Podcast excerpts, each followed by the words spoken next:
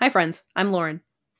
And I'm Katie. Welcome to Okay, But Did You Know, a podcast where we talk about our favorite media with a friend who's never seen it before.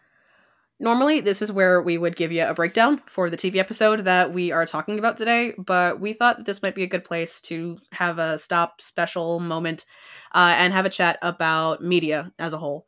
Uh, so today, rather than talking about either Once Upon a Time or Bob's Burgers, we are going to be talking about some topics that are really important to us when it comes to media and online spaces, uh, which are media literacy, digital literacy, and internet etiquette. So before we do get started, uh, we do want to say that the goal of this episode is, as well as to entertain, is to educate as best we can. Um, there are some parts of this that will turn into a lecture on Lauren's part, and she's not going to apologize, even though she wants to. Um, but it's no sorries. no sorries, they're not allowed here because we, we we all signed up for this. Um, but you know, the two of us both grew up in a much different internet environment than what's available today, and we feel like we have a media podcast, so there's really no better place than here to talk about something that's as important to us as media literacy and fandom spaces. And I I have to say, you say you're saying that we, you know, we grew up in a different. For uh, anyone listening, I'm 30. So that's the different internet we're talking about. I'm older than Google. We are millennials. We are older than Google.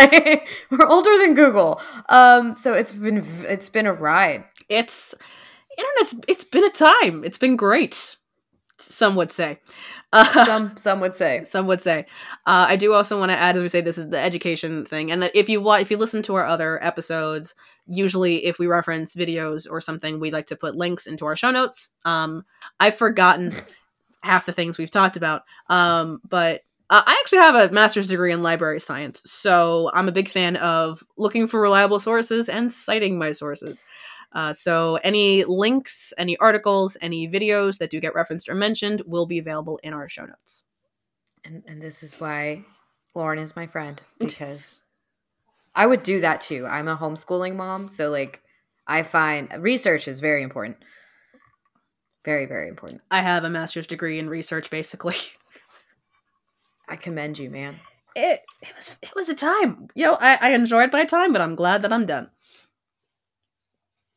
So, just to start us off, a few definitions for those who do not know. Um, both of these are pulled from again reliable sources with links provided. Um, we're talking about media literacy. Media literacy, as defined by the Center for Media Literacy, uh, is a framework to access, analyze, evaluate, and create and participate with messages in a variety of forms from print to video to the internet. So, media literacy is taking in media in all its forms and understanding it, but also really picking it apart for validity's sake. Like if you're looking for Mhm. reliable sources for uh for a paper for school, or you're just looking for more information on on a topic that you saw in the news, it's taking in all of those at the same. It's all of that different type of media, for lack of a better term, and understanding understanding it, not just what it's about, but also what went into it, and also what it could be saying. And additionally, uh, internet literacy or digital literacy means having the skills that you need to live, learn, and work in a society where communication and access to information is increasingly through digital technologies like internet platforms, social media, and mobile devices, which is very important to us as we are two friends who have started a podcast and communicate solely through digital formats because we live in two Yep. very different states. We met through TikTok, We did meet through TikTok. which is very interesting because we're going back to MySpace days. uh, not being allowed to have a MySpace to start with, but uh, in our, I was never allowed. I wasn't allowed. I snuck one for a little while, but then it just didn't feel worth it. Mhm. Um, but going back to like, I remember when I made my Facebook, I, I was in high school.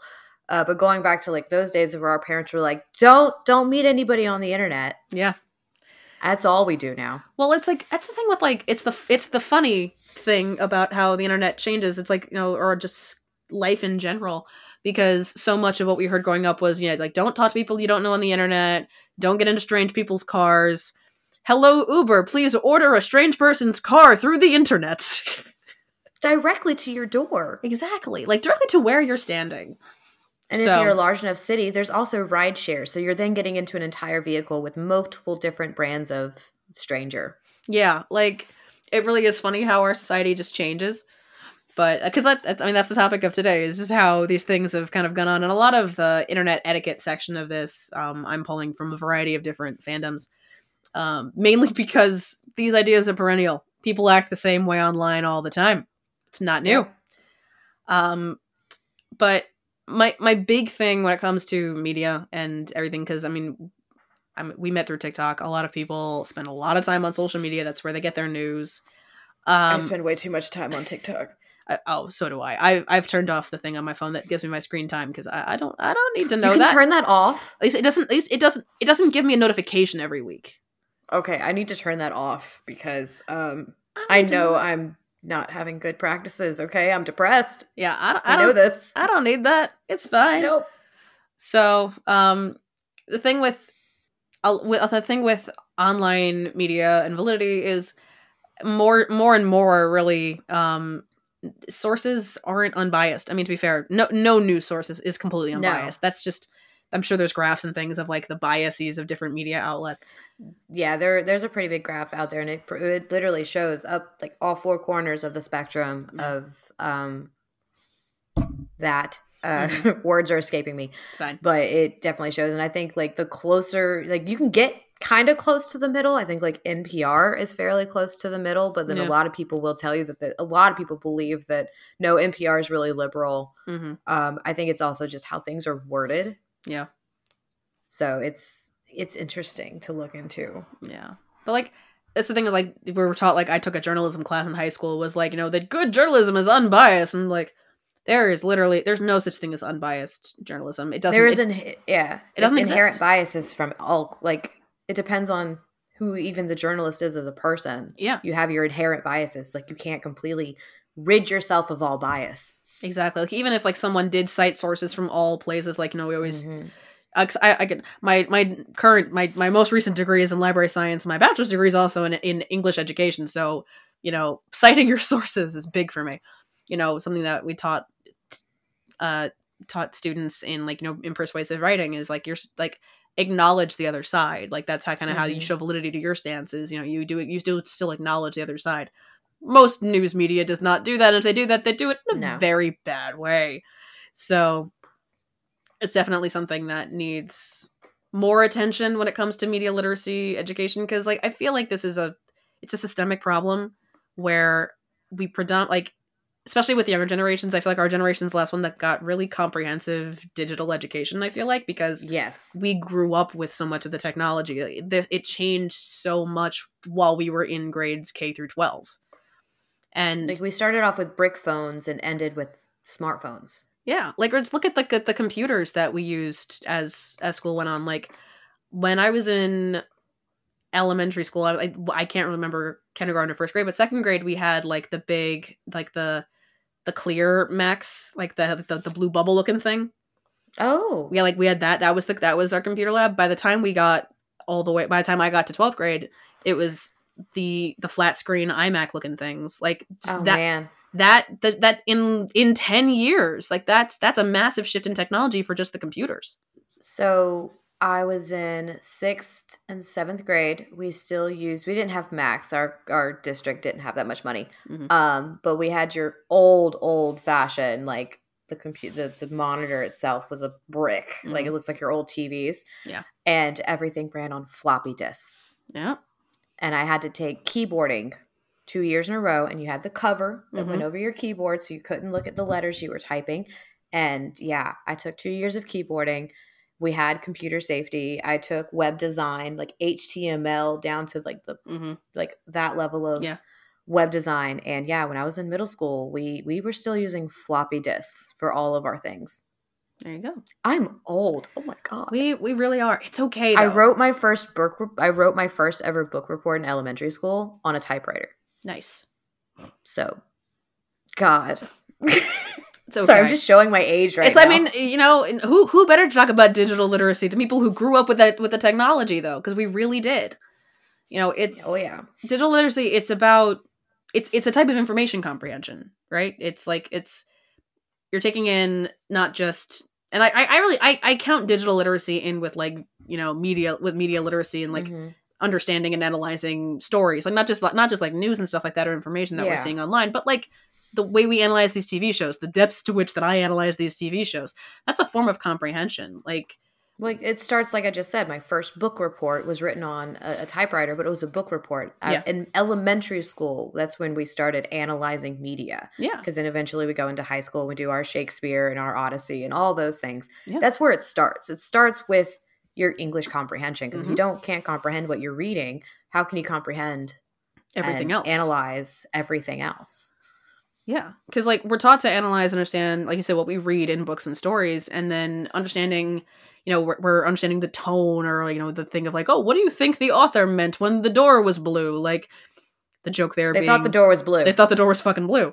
Um, to be fair, the door the door was fucking blue. Is what it meant. But you know, when we're talking about TV shows, you know, there's so much more to an- there's so much more information Mhm. there to analyze. Um, you know, it's not just the words that are being said; it's the actions that the actors are taking. It's the lighting choices. It's the music choices. There's so much that goes into it. a good example of that is the Keira Knightley Pride and Prejudice, all Mm. the way down to the movement of Darcy's hand. Yeah. How much is portrayed in a literal hand movement. Yeah. Like that's down to like oh man. Sorry, that's like that one moment in that movie that I think is the most popular and more people talk about more than anything else. hmm And then we have all these other things that happen in life and I'm like, y'all can get this from a hand movement in a movie but with an author that wrote it a long ass time ago that a lot of Mhm. people honestly can't comprehend Yeah. because it's not an easy book to comprehend but y'all can't get other things i actually have an edition of pride and prejudice it's one of my favorite books that the entire front of the book comes with maps and uh, explanations of that time period what Mhm. things mean Nice. all of that i think a lot of classic literature should come with that oh yeah. because then so many books would actually make sense to people because there's so many books out there that you start reading them and you're like none of this makes sense. What do they mean this is? What is this? What is that? Because other words mean other things in that time period. And Yeah. it- you cannot that's why i can't stand when people are like you should read the classics. And i'm like no. you know how much studying has to come with reading the classics? People it's i mean that goes into the whole like you know one way of reading is morally superior to to another which Yep. we will talk about later. Um because like people that say that like they they're like oh you should read you're like reading the classics is the only valid type of reading and i'm like okay my, my response is usually okay. Like that That that is your opinion my friend. Like if you want to like it's the thing i think it's the joke of like why do men not read fun books for the most part? Because like show me a man who had who who's an intense reader and i will show you also someone who has some kind of intense knowledge about the civil war for some fucking reason. Yeah. Because for some reason men only like this is this is a massive generalization. I, am I'm aware it's not all men but like men just like tend to read history books for no for Mhm. no apparent reason. I'm just like you can read books that are fun. They don't they don't have to be thousand page textbooks. I have to say I, I do have a very odd husband. He prefers science fiction. There you go. Which then sucks for me because then it's you know you should read this science fiction and i'm a fantasy reader. Mm-hmm. so i say that i've read some some some science fiction that's really good though. He's given me some good ones. Okay. Not ready player one. I have not read that. It's okay so i enjoyed the book more than the movie. Okay. Um i think i more so what i get the enjoyment i get out of it is what i get to enjoy discussing with with my husband. Okay. that's fair. Because like we're we're reading a nonfiction book right together right now. He's Mhm. reading the audiobook and i'm reading the ebook of it. Gotcha um, and we're getting to discuss it. So, like, I do like my own little book club from time to time with my Yeah. husband, which is very good for a relationship. I will say, mm-hmm. like, read with your partner; it's so much fun. Yeah, or even like because like my part uh, we we don't for the most part like, we have overlap in some of the books that we read like she's read Mhm. a handful of Katee Robert books you know she's she's read far more ice planet barbarians than i have um I have not read one of those yet. I read the first one i think she's read all the way through like up through like book four or something like that um because they're on ku and she has that now and i don't so like it's, it's not it's not worth spending money on anymore um but like we, we have and we have overlap there are some fantasy books that we've both read but it's also just nice just read next like just read with like when you say read with your partner Mhm. literally sit in the room you could be reading completely different books and every once in a while just like talk about what you're reading it's Mhm. just it's a good bonding moment of like parallel play but also you're still communicating Oh yeah, it's so much fun it's a good time and relaxing. Yeah But reading is like, but that's where it starts. Like when it comes to media literacy, is it starts with reading. Yeah. Because you really it's it's not easy to take in other information if you're not processing things. And like and there's so many different forms of reading. We are audiobooks are reading Yeah, over here. absolutely. Because I don't know how people believe that's not reading. I know Lights up the same part of the brain. It's it's the same story. It's the same story. Mm-hmm. Um, but like I was with basic comprehension, like the, the I, I wrote down some examples from the, from our various shows because, or from, from various shows because it's this is a media podcast. I have to pull, I gotta pull my ins- my my reasoning from somewhere. Um, like the example of with what happens with. I realize this is coming out before we get to the episode in the way that it's aired. Uh, the episode uh, where Snow eats the poison apple and Once Upon a Time. We've recorded that already, but obviously this is coming out before that episode airs. But uh, just Yeah. so everyone's aware of the timeline. This episode's going to be out much closer to when it was recorded than everything else, Which is a first. which is a first. but it's because this doesn't need to be scheduled for like three months out. This can go out whenever. Um, I was saying basic comprehension of you know Regina getting her revenge on Snow, her forcing Snow to eat the poison apple because Snow told Cora about their plan. That's that that's basic comprehension. One thing leads cause and effect. One thing leads to another. And then Cora killed. so Snow told Cora. Cora killed Daniel. Regina gets Mhm. revenge on Snow. Basic cause and effect like analysis. But why did she blame Snow? Logic would dictate that, like, if we think about this in real world logic, she should blame her mother. But why doesn't she? There's more to be analyzed there.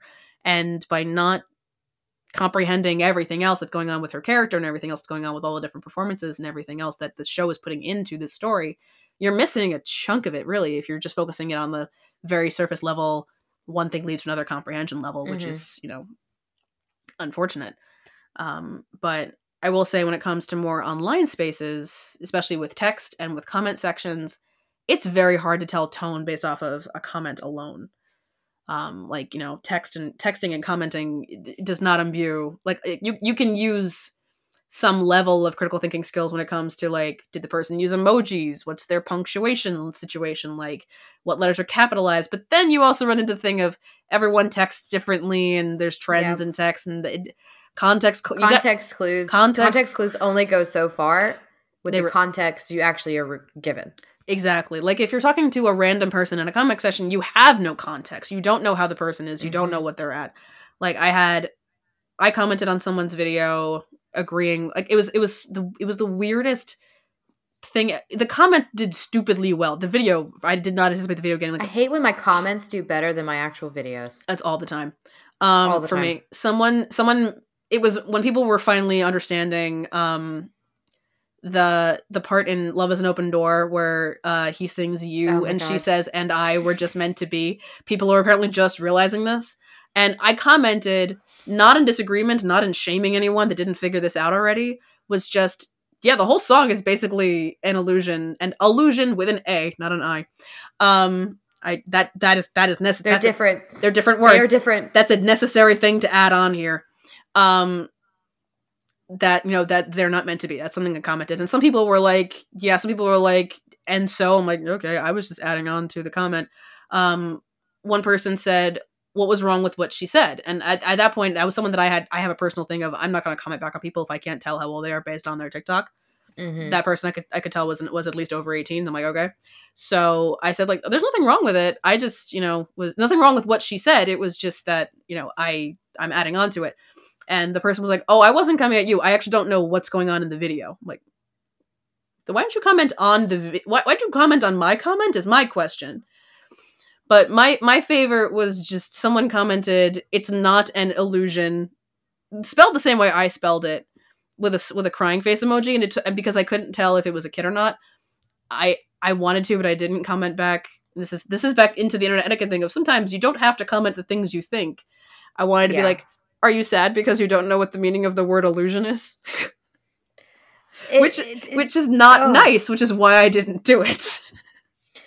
It, and I think more people need to follow that. There's just so many times on the internet that I'm like, you know what? I reached 30 with never leaving a hate comment in my life. yeah, Like it's that easy to just Mhm. swipe, to just ignore, to block. And that's where the internet etiquette comes out is Yeah. have we ever truly had internet etiquette? It's like once you're behind that keyboard, a lot of people think no one can no one can do anything. exactly. I'm behind a keyboard. Mhm. But at the same day, like you can really affect someone's life like mental like especially their mental health. it's the anonymity of the internet. People think they can do whatever they want, and it's like you know, I was on Tumblr for a very long time. An- Same. Anonymous uh, asks were very much a thing that you know I would see people get the the, the most ridiculous, like the the most ridiculously hateful the comments. we have seen in Like, our Tumblr days. you don't know what someone's good response is going to be to things, and I think I put out the I always have, and I always I, I maintain this. I usually put out that mentality of like, "Come at me, I dare you." So people don't send Yeah, me those same. kind. People don't send me those kinds of comments because they're not going to get the response that they want. But like the second like people come from my friends, I'm like, I'm gonna you know come at me like I like see see what you can do. I've heard I it I love the block button. I love the block button. It's a- my favorite thing. I'm a big fan of the block button. It's so amazing. And it works so well and it's fast and it's very zero effort. It really is, and you don't owe anyone an explanation for why you block them. You don't. You do not. And if you're upset somebody's blocked you, like people are allowed to have boundaries. Yeah. You are it, it I don't know if it's like have we lost the human decency to be like, okay, someone has set this boundary, I should leave them alone. I think Is that have. gone? I think so because I think now because this is something I say all the time about a lot of stuff. Um, just because you want to know the answer to something does not mean you are entitled to it. And if you really want an answer to something, Google exists. Yeah, like my my thing is more like with like people's reasonings Yeah. or like with like opinions because like I and I'm still not going to talk about the whole thing on this podcast because it's truthfully not That's worth it anymore. Um, the bad impression voiceover series that I do on the Once Upon a Time account, um, I very specifically have said that I personally will never do scenes that involve their version of Peter Pan for a multitude of reasons. A, I don't think I could do his voice very well because I don't think my voice and an 18 year old boy, I don't think that's really going to work so well. Mm. Um, but for personal reasons, I person I've had bad fandom experiences that involve fandom people, not the actor, not the show. Truthfully, nothing to do with the actual show. It's just people in fandom spaces that have seriously uh, altered the way I view the character. Like there, the things that happened with those people have seriously altered the way I view the character, and I have a hard time watching that arc.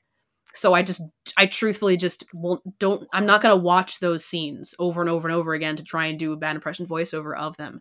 And people are like, "Oh my god, what happened?" And I'm like, "This is the most explanation you're getting. Like, just because you would like an answer, like I, I, I am pushing right up against my boundary by telling, by answering people when they ask why and giving them even that much information.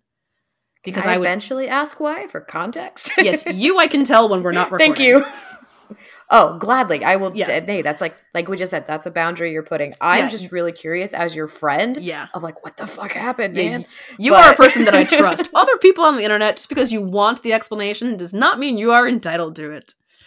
Uh, that's my that's my big thing with the internet is sometimes you're just not going to get closure on things. You're just not going to find out why. It's it's just the nature of things.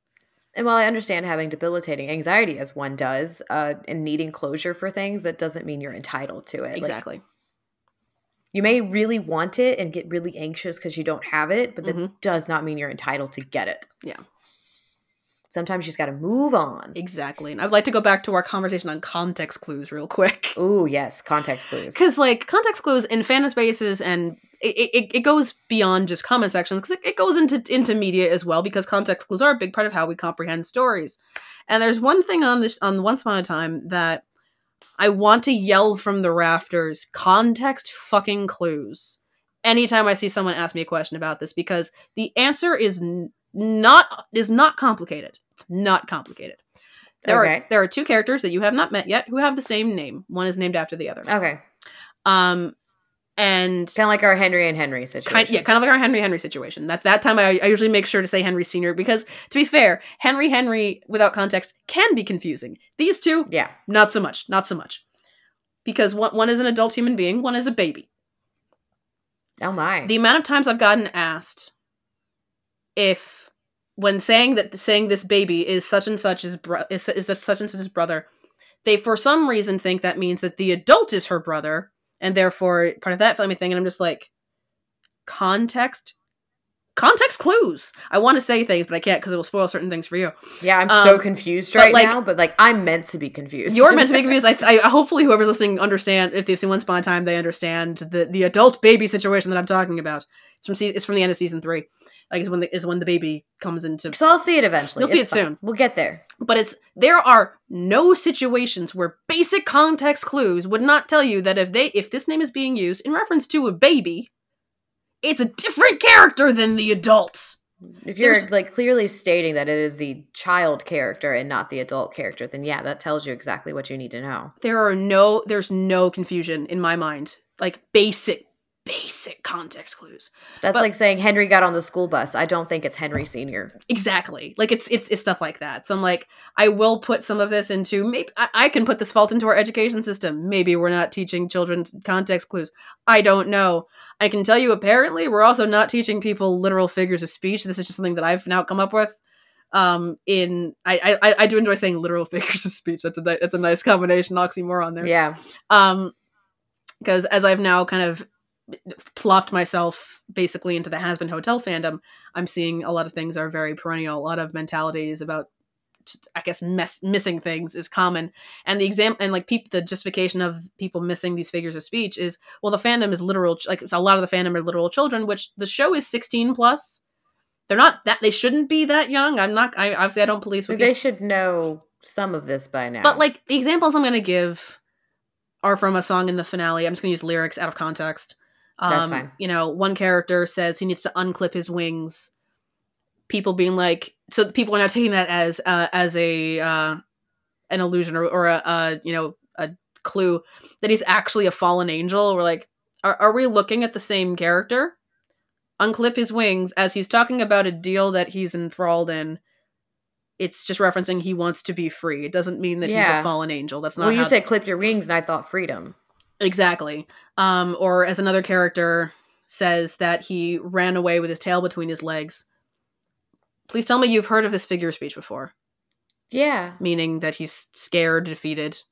that's what a dog does when they're scared. They put their tail between their legs and they run away. So tell me why people are arguing that his character design doesn't have a tail. Like the Are you amount fucking with me? No. People don't get that. No, apparently not. Yeah. So apparently, uh, our education system needs to do better about teaching. Because, like, I, I can only speak from my experience, and I, I'll admit I had a fairly well-funded school education. By Do sixteen, pet dogs? I, I had dogs. I had a dog. Do they though? They, them, on, I don't. y'all. I don't know. But by sixteen, I understood how to decipher figures of speech. Yeah. So, like, which Um, which bleeds nicely into our next topic of opinions are subjective. Figures of I'm speech, so not happy I homeschool. right? Figures of speech, not so much, but opinions are subjective. Opinions are subjective, and your opinion is not always right. Um, But I can tell you, my analysis of saying he ran away with his tail between his legs does not mean he has a tail. I'm pretty sure I'm right there. yeah, I'm pretty sure that's uh, what's the word for it? Because brain fog. Um, It's a metaphor. it's a metaphor. Thank you. It's a metaphor. I knew what it was. hmm I know what a metaphor is. I Fair. brain fog. For Yeah. anybody who knows, um, my brain doesn't work the same right now. Yeah, it's fine. We're we're just gonna let's blame my heart. Let's just go. With let's that do. right let's now. go with that. Yeah. Um, let's blame my heart. Uh, is yeah. it, like metaphors like you usually start off with cause and effect and then move into to metaphors and similes. So I'm kind of like, I don't know what we're teaching kids y'all didn't anymore. learn this in like middle school. Apparently not. I I don't know Like- what we're teaching kids anymore. I'm not in education anymore. I say that as a parent who's homeschooling a fourth grader, and she hasn't really gotten to that yet. Mhm. Uh, I think we've done cause and effect, Okay, which is the most basic one you can do. That's cause and effect. Yeah. That's reasonable. Metaphors and similes, I think she's getting there. Yeah, I would say that's probably like probably more like fifth, sixth grade. Yeah, we're getting we're we're not there yet, but she's Mhm. working on a lot of writing right now, Okay. and so with uh, with writing, she's having to learn um, just all your different forms of writing. Like, Mhm. uh, all right, English teacher, help me because my brain's not working. Oh, like persuasive writing, like your different Persuasive. That's the word I couldn't figure out. Persuasive. Motherfuck. your different styles. of okay, it's different styles of writing. Thank you. I am a homeschool mom. I literally do this. It's fine. So, uh, do I want to know your um experience that you've had recently with opinions are subjective? I mean, I don't really have that many of them. It's it's a lot of like it's it's being on TikTok and being in the fandom space on TikTok, and predominantly what I post is analysis because my account started as me figuring out the timeline, which is entirely analysis. But as I've also stated previously, it's it's an educated guess. It's not a science.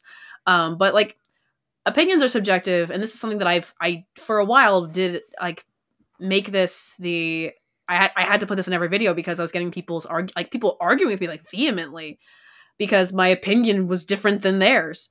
Like it's opinions. They're not right or wrong. Like unless a creator has come out and said that you know X means Y, and then then no one is right or wrong. Analysis Yeah. and interpretation and opinion are all subjective. Like you know, you and I watch the same TV shows for this podcast. You know, we we've read a lot of the same books.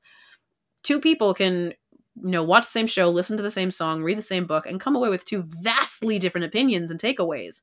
And I find that to be a wonderful thing about media Oh, and yeah. people with the combativeness that is and the you know singularity that their individualisticness i think you said about being online makes it almost like if someone is different than me then they must be wrong like no that's not how that is that's not how that works I feel like it's this inter- interesting mixture between you have this like sense of individualism that we have in this day and age, which Mm-hmm. Yeah. I don't feel like we had it as much when we were younger. Yeah.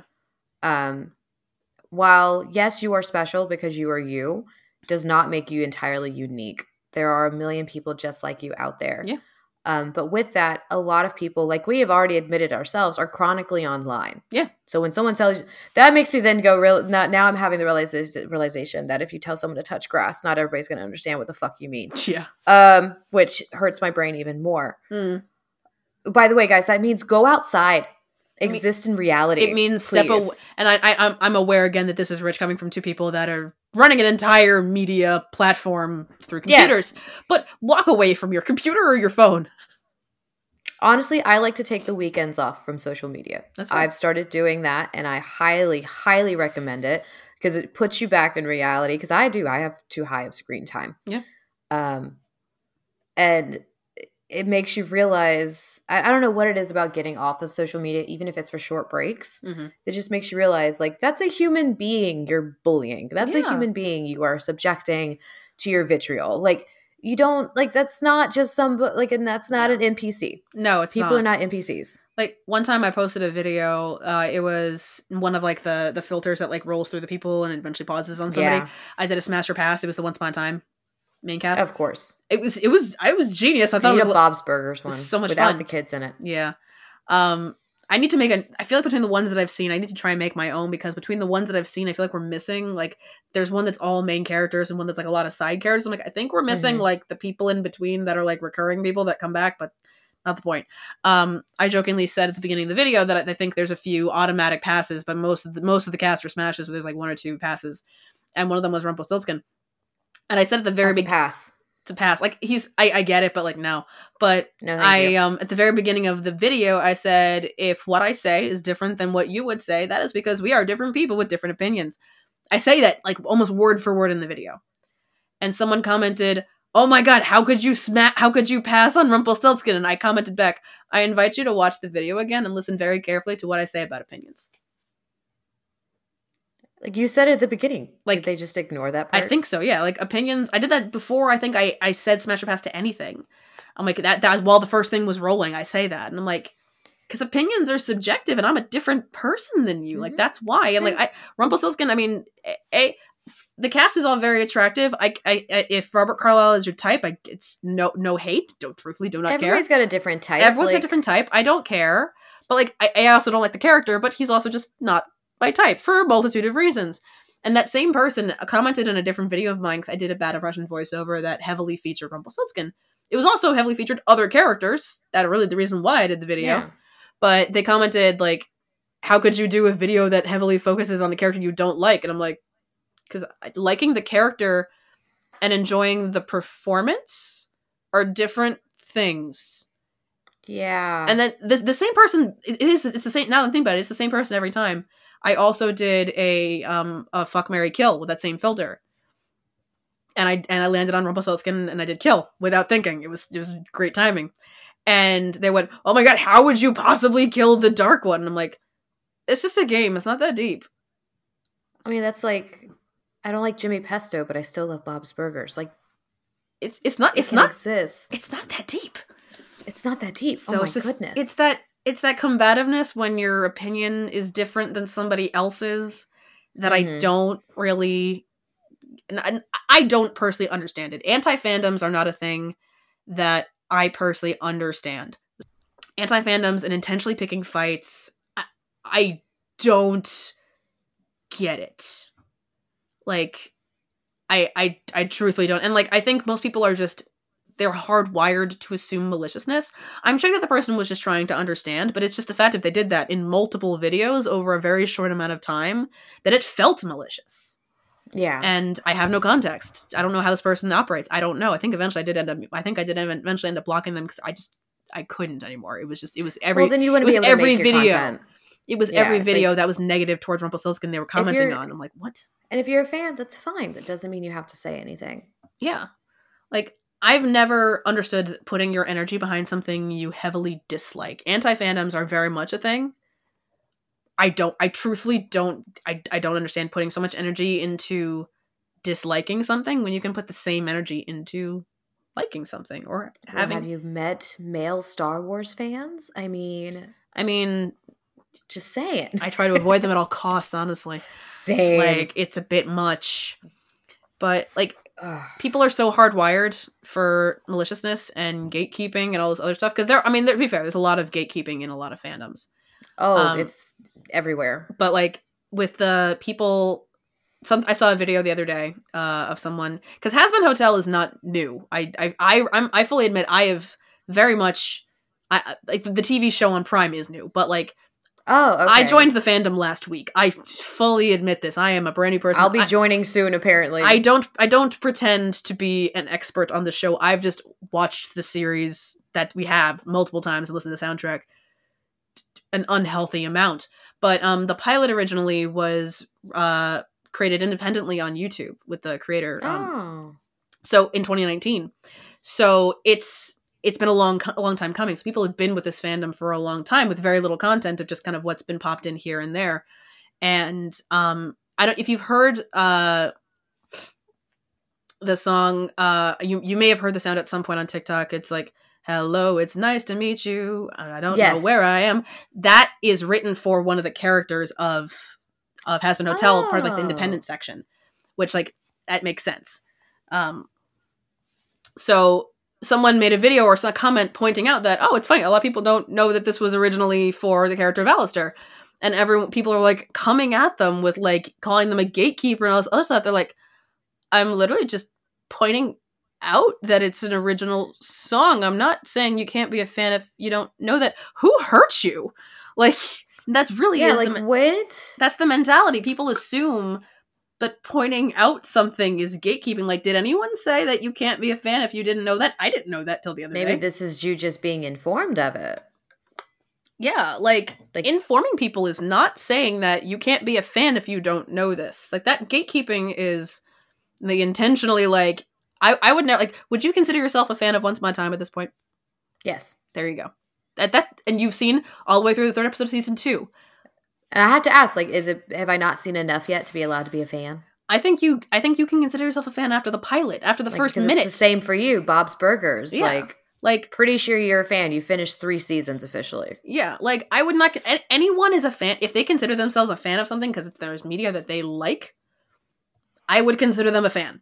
That's It brings me back to Star Wars too, because like, there's probably people that would not consider me and my husband fans of Star Wars for the simple fact we have not watched all of the TV shows. there's too many There's of them. There's too many. Thank you. There's too many. Never even them. finished The Mandalorian. Do we have a Mandalorian Funko Pop? Yes, we do. Have go. we finished Mandalorian? No. There you go.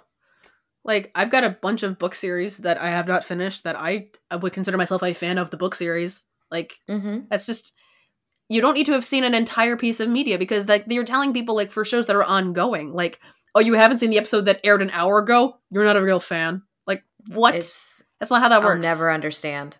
that's just not how that works. Have works I just kept myself out of these spaces? probably i unfortunately thrust myself into them so like these are all fandom story times that i will probably bring up again as we go through the ones by a time t- stories because Mhm. like they most of them relate to a specific episode or a specific time period but oh boy do they come up here um Oh, because like the gatekeeping of certain things i'm just like i don't i don't get it like it's it's not a spoiler. Like it's not like you're trying to keep back spoilers because you don't know where someone's at. Like that's not the same thing. Exactly. Like I, I, what I don't like, especially, is people intentionally spoiling things for people. Like you can hear the, the way that I talk about things on the podcast. I, I, I really try to make sure that I'm not spoiling anything for you, unless it's something that's like not very important or won't Mhm. show up for a very long time. Like I was saying about the context clues naming situation before.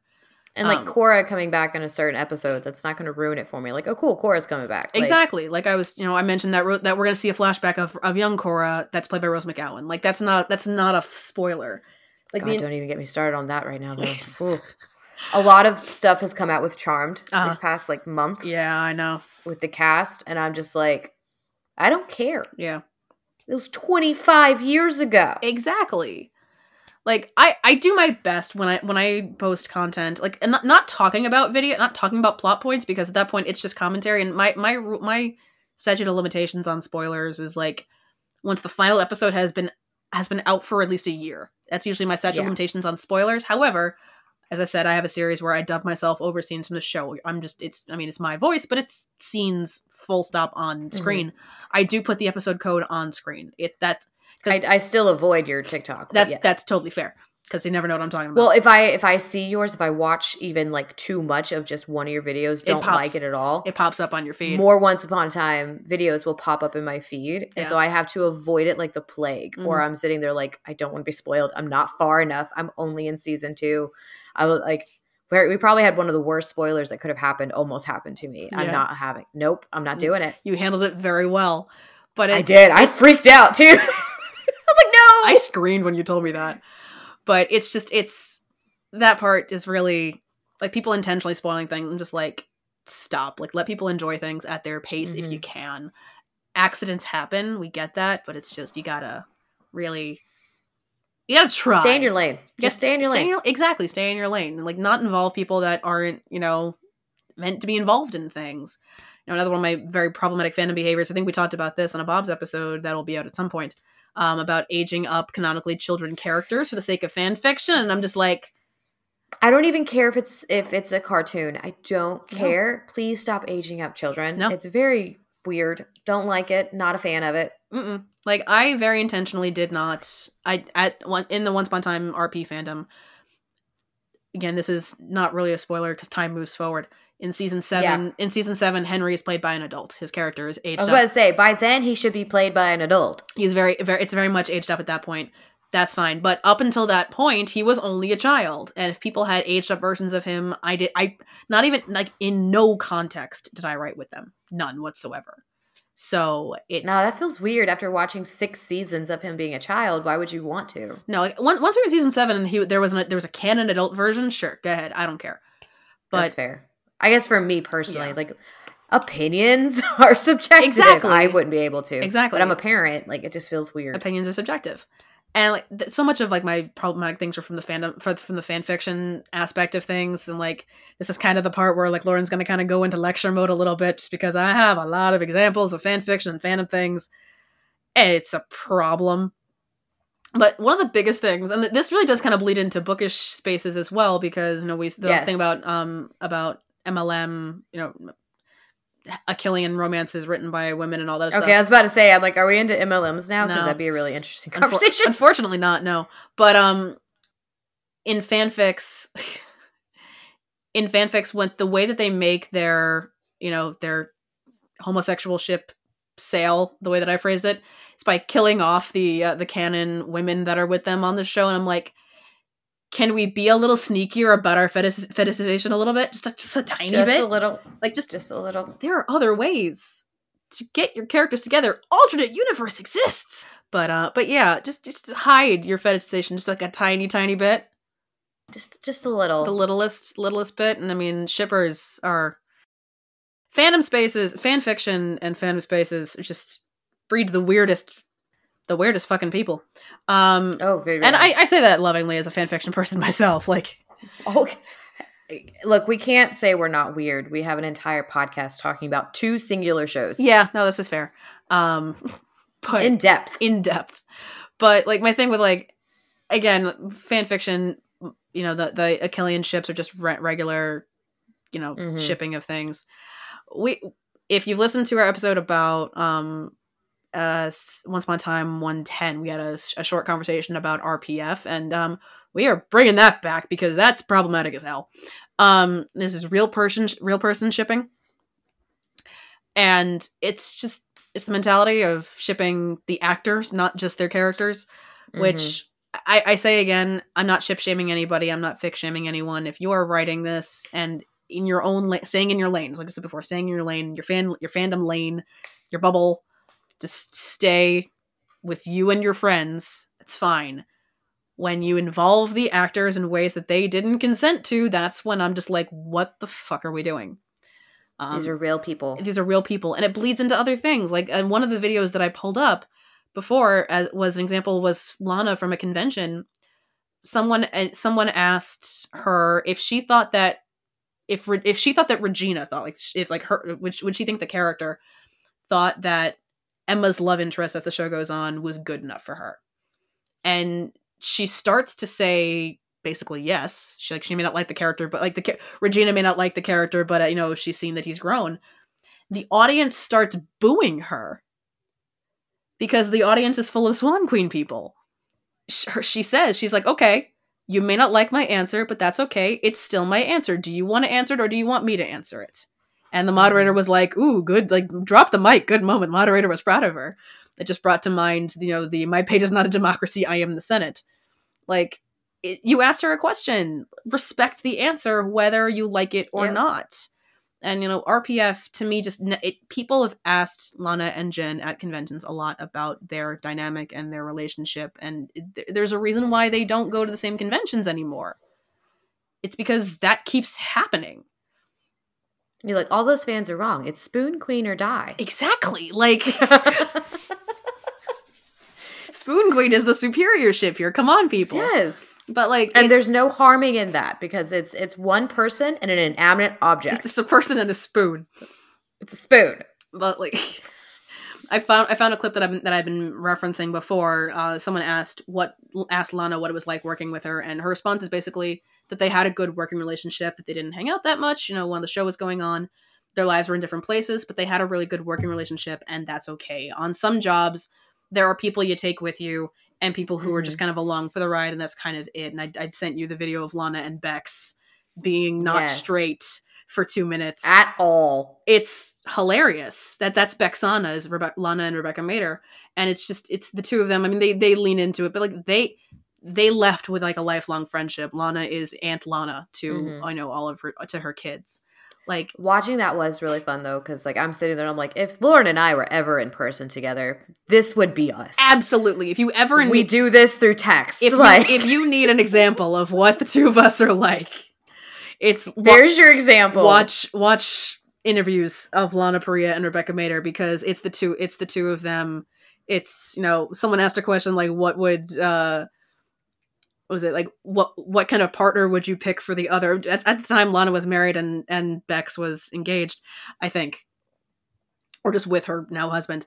And like Mhm. Lana starts describing someone and, and like Bex goes with red hair and blue eyes and who sings all the time. Like it's like it's like it's you know it's like I don't, I don't want anyone else. I want you. Like it's it's, it's adorable. And the two of them are hilarious but like they play into the dynamic of their friendship. But I, I get that like when you see relationships like that that form it makes the ones that didn't form a little more like e- even more noticeable. Because you would Yeah. expect it but not everyone is gonna be the best of friends. Like well, at the end of the day, it's a job. at the end like, of the, exactly at the end of the day it's a job. You don't always walk away with best friends from every job. That's just not and you, you don't walk away as best friends with everybody on these on these jobs in in life. That's just not how life works. But it goes back to we're all different people. we are.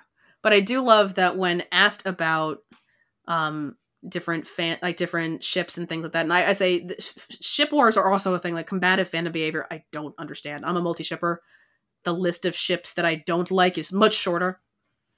It's like two was- compared to like the rest of the um, show. Because my my opinion of most ships on once upon a time or is, in, is usually even if it's not my favorite i usually don't have anything against it.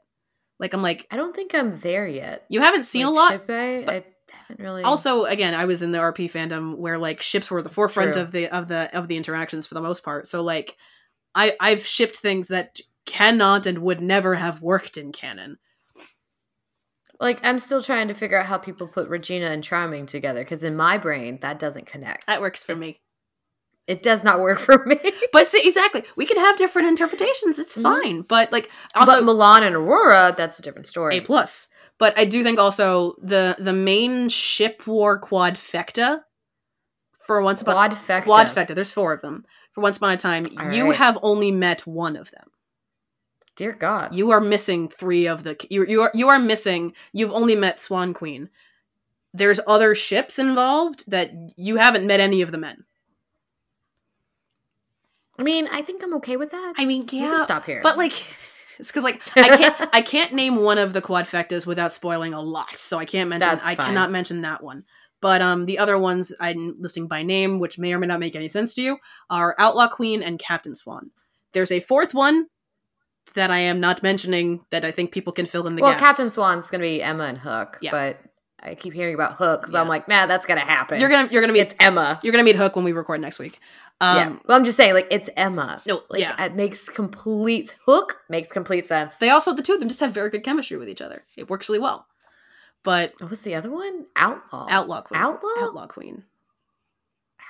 There is No idea. there is a hint on my wall. Yeah, that doesn't help me. Okay, just saying.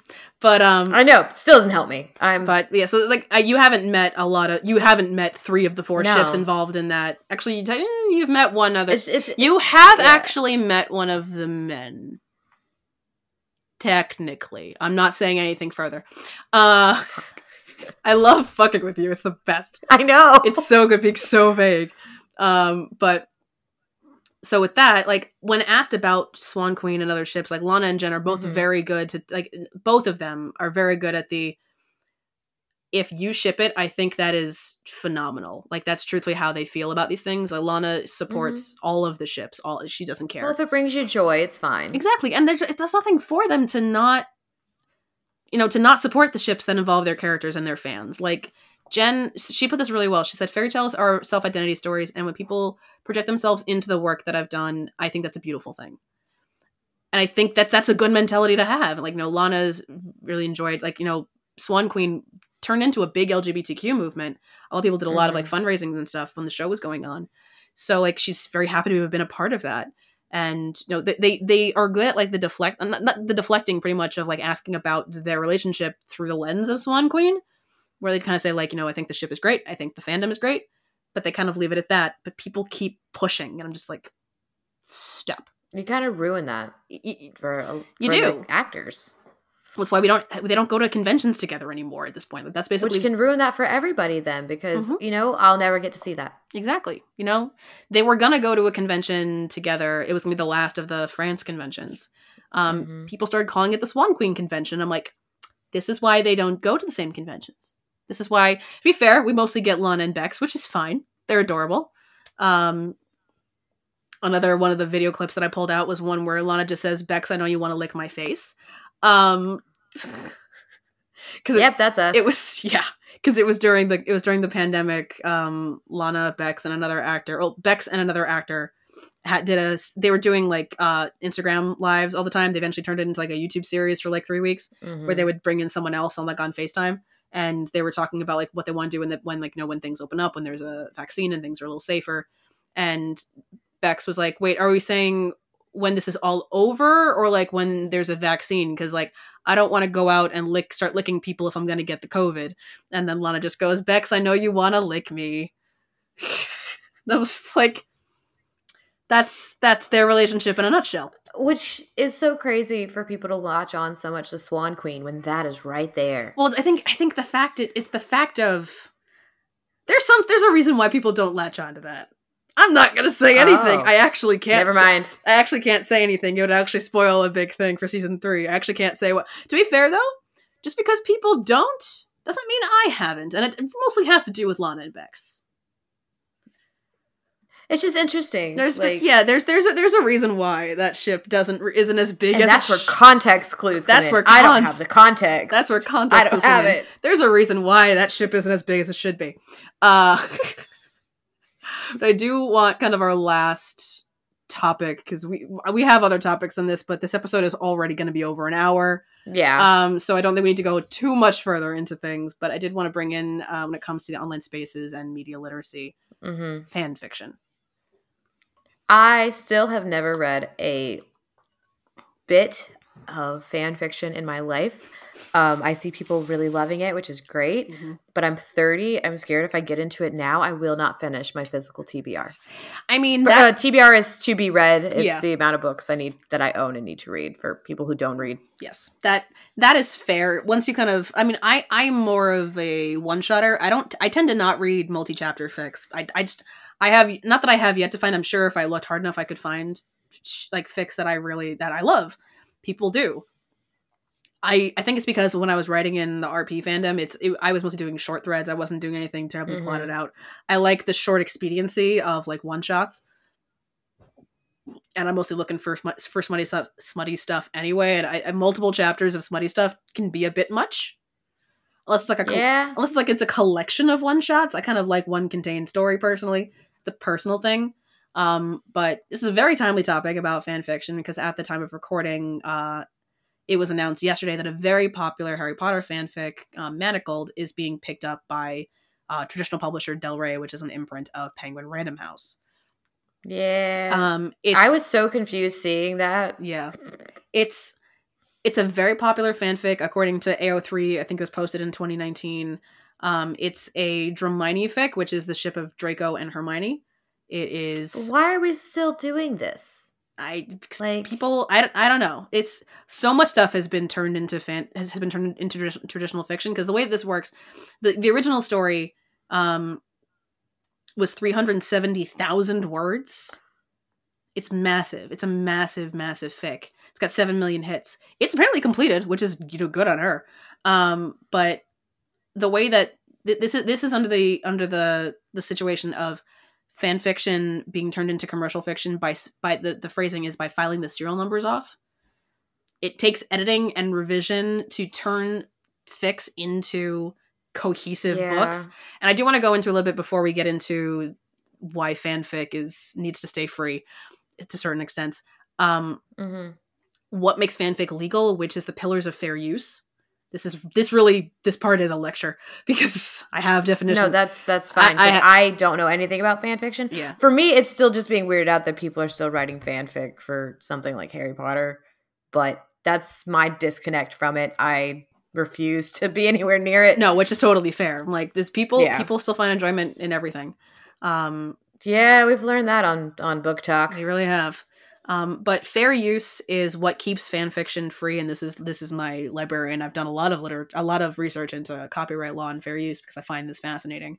Uh, and my definitions are coming from an article or from the page on uh, Columbia University's website. So again, links are available.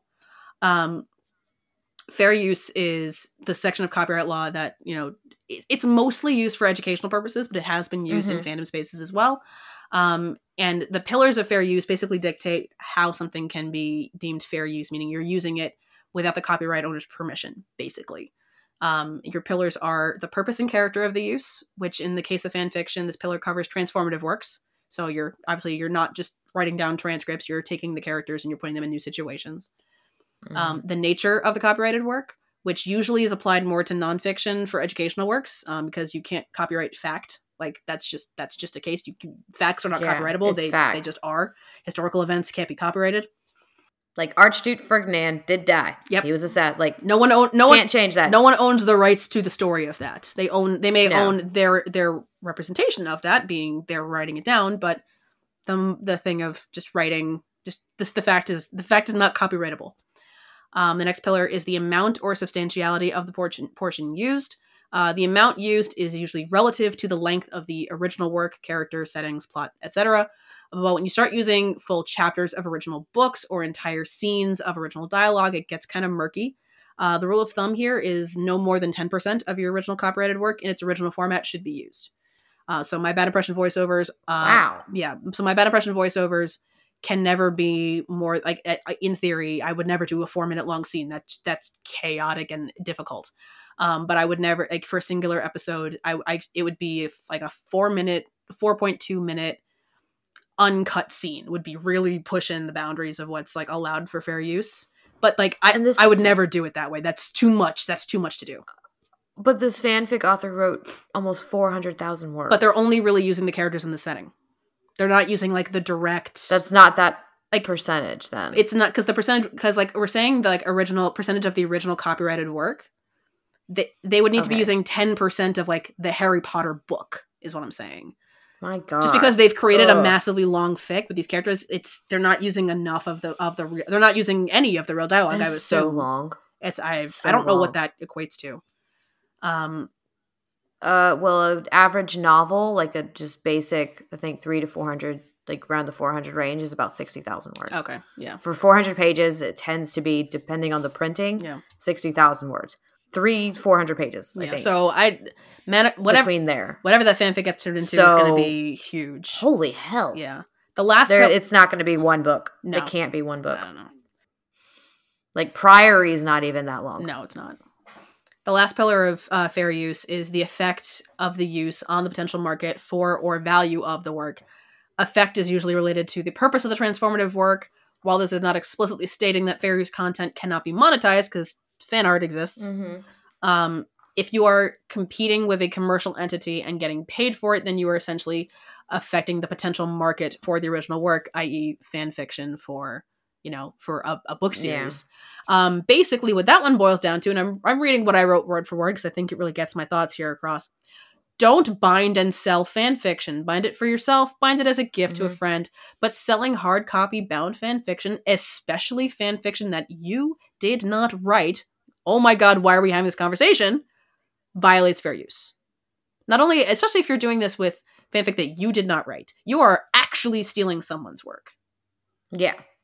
And selling it. Like, again, binding it, you know, there's bookbinding tutorials. It's a fun hobby. People really enjoy it. Or do what we did when I was in middle school print it out on printer paper and put it in a three ring binder.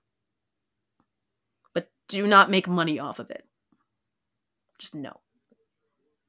How? Wait. So if if people are being told, "Hey, this is not okay," what? Like, why are people doing it? because they want physical copies of their of their favorite fic because what's a nice new thing or not really new but it's in, within the last couple of years because it, it it does get murky with the fanfics being picked up at by traditional publishers and being turned being turned into this is also the thing is fanfics Well, some Reylo fanfics have been picked up and turned into books. Oh, I ha- Hurricane Wars. I have- is i have some written down the Reylo.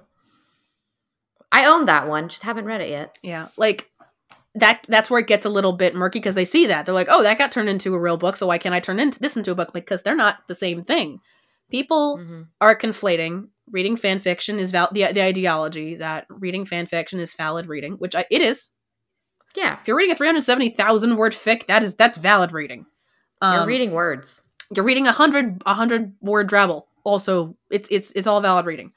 They're conflating that notion with fan fiction and books are the same thing which they're not. Mm. they're not fan fiction is legal because they are inherently not the same thing we can have traditionally published books that start out as fanfic but those get edited those get revised those go through sensitivity readers they go through such Let's go through diff- like different world building at that point, like because you can't keep the same world building. Exactly. you have to create a whole new world when you're Well- really. Because I'm sure Hurricane Wars, that uh, were bleh, bleh, Hurricane Wars, like I said, that book, that does not have. I bear guarantee that does not have the same world building as Star no Wars. it absolutely does not. It can't. It can't. It's not allowed. Like like when you're filing the serial numbers off, you're not just changing the names and settings. You are changing the book. You're changing the story Mhm. effectively. And like some of like the examples, which is also why Manacled, um, people are like, I don't really know how that's gonna work so well because Yeah. the storyline of it, it's a post canon dystopian where Harry Potter dies. So yeah, so But it's still the Wizarding world, isn't it? it's still yeah, it's it's just it's where Voldemort just it- How? it's where Voldemort wins. That's I've ne- I've never read it. I'm just going off of the description. So s- I'm not going to, even when they publish it. No, thank you. I saw a video uh, where someone would like asked this really important question of the crux of this story is a we understand the world. We know how important that character is and what him dying and losing could mean. yeah. When you take away that aspect, why would I care? No, there's- yeah, that's right. There's no reason to care if it's not based off of a character who's so important to a world. If the if the story begins the with that, whole series is named after him. if it's if the story starts with this person dying that I never had the chance to get to know, what is the point? There's no point. Which is which is Mm. a totally Mm-mm. fair analysis of this. But like Wait, so does it take place? No, you don't know where it it's- takes place. it's post- I'm just so confused. it's canon com- about it. my understanding is it's canon compliant up until that point. Like it's up until the point of their final Okay. battle. And then he dies and things. So it's it's post the series. It's basically meant to be a change. Like it's bet- it's between Okay. the ending, like pretty much the ending of with the, the, that final battle. I don't know. I don't know how far out it goes, but I know it takes place after that. I'm dealing with my own personal like thoughts on it Mhm. because 2019 this was after Rowling out outed herself Yeah. for being a horrible person. So for me, I separated myself from this fandom at that point in Yeah, time. I, I I will and say I know not everybody has. I will say that's the date that was on AO3. I don't know if it was written earlier than if that. it's possibly I don't know. All I know is that's the date that, that's the date that's on AO3. So I don't know when it when it Mhm. began. If it was on other sites, I have no idea. because I I live by the belief that you cannot separate the art from the artist While the artist is alive, um, while the artist is alive. Yeah. And so it's for me, it's my brain actually just trying to comprehend why anybody would write that after. Because before makes sense. Yeah. We all we all loved it. We did.